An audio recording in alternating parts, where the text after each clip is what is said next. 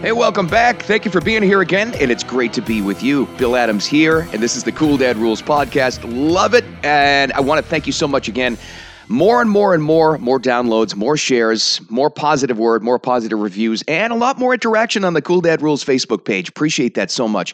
Keep that up. Spread the word. Tell your friends wherever you get your podcasts. It's free. We'll all hang out together. We'll have some laughs. We'll get some good information out there about this parenting adventure together, right?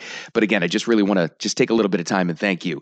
And share this with you too, because in the other life I have, just doing morning radio, you know, we get these prep services all the time. They come across our desks, and I, I laughed out loud when this one came across. It was one of those YouGov uh, surveys, that, that, which are actually pretty good. They sample a lot of people, and they kind of tackle societal issues. And the question uh, that this one posed was, do you think your family had a favorite child? And the result that came up, and they did, they they surveyed thousands and thousands of people. One third of their respondents, one third of people said their mom has a favorite child. And guess what? It's not them, which kind of makes sense, because can you think of a, an issue that has probably lasted the longest in any sibling relationship that has caused more fights? I mean, haven't you had those family get-togethers down the road where, uh-oh, your sister-in-law and somebody else are getting into it because, you know, well, you were mom's favorite. No, you were. And there's this mass confusion. Let me put a rest to this right now. And I'm going to ad- admit it right now, and you're going to think I'm a horrible dad. Just hear me out for a second, because I've always said this. And this is the philosophy I've had that's got me into the most trouble within my family, and that is this. Yes, I absolutely have a favorite child. I'll admit that freely. And you know which one it is? It's the one that's behaving best at the time. I know, a little cheesy, I get it, but it's true. And there's, I think there's a lot of philosophy behind this, because we have been beaten down into thinking that at all times, we have to treat every child we have in every situation exactly the same, right? Uh, whether you have uh, two kids, three kids, four kids, whatever it is, or, or a large flock of kids, whatever. Got to treat them all exactly the same at all times in the name of fairness. How fair is that? Let me ask you honestly, really, truly, how fair? Because imagine the situation. We've all been there. Maybe you're at a theme park, a restaurant, a department store, or something. And I'm just going to take the three-kid scenario. Let's say you're a family of five or or even four, but you got three kids, whatever it is, and, and, and you're alone with them. Two of them are behaving great.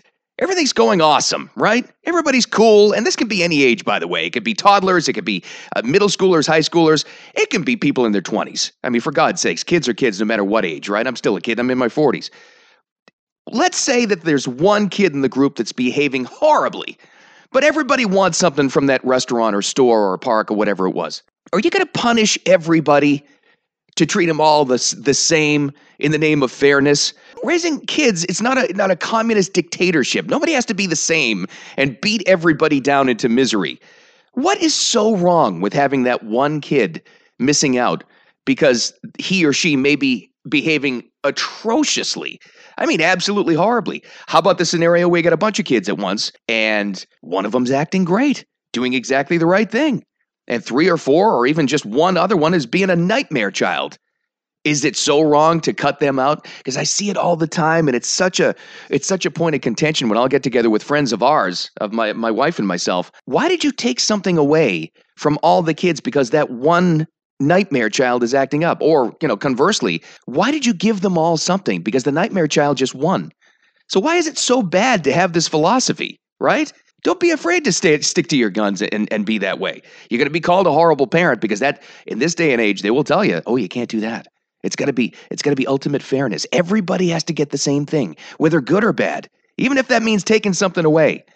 Really? Is that fair?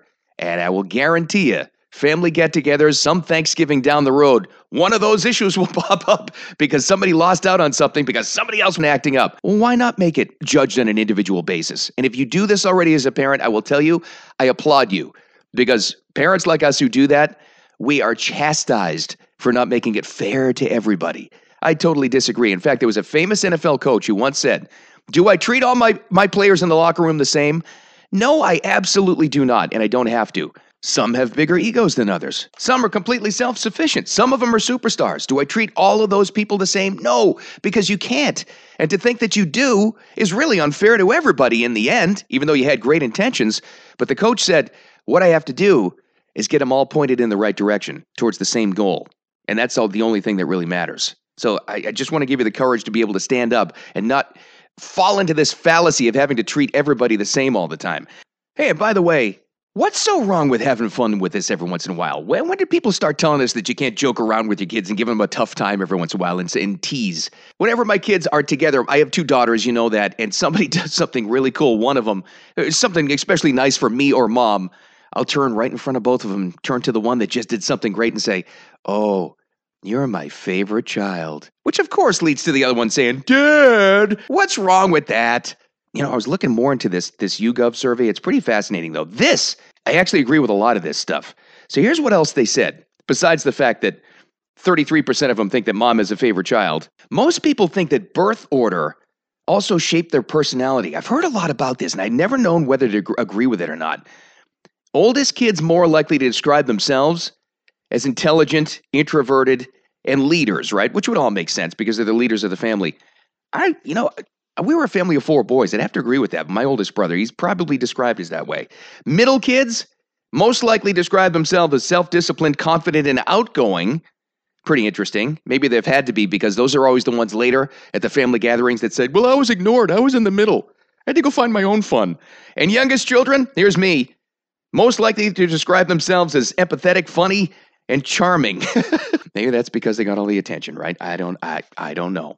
Get over the philosophy. Fairness isn't always fair. Have a favorite child, the one who's acting the best in the moment.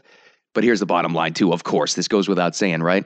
Of course, always, always, always tell every kid you're in charge of, you love them all the same. You would just like them all to behave the right way. And you have to know we have each other's backs as parents. Don't be afraid to make the controversial move. You can do this. I believe in you. That's it for the Cool Dad Rules this time around. Kind of a short one, but I think there's a lot in there. And thank you again for reaching out on the, the Cool Dad Rules Facebook page. Appreciate that so much. Suggestions, too, and what we want to talk about next.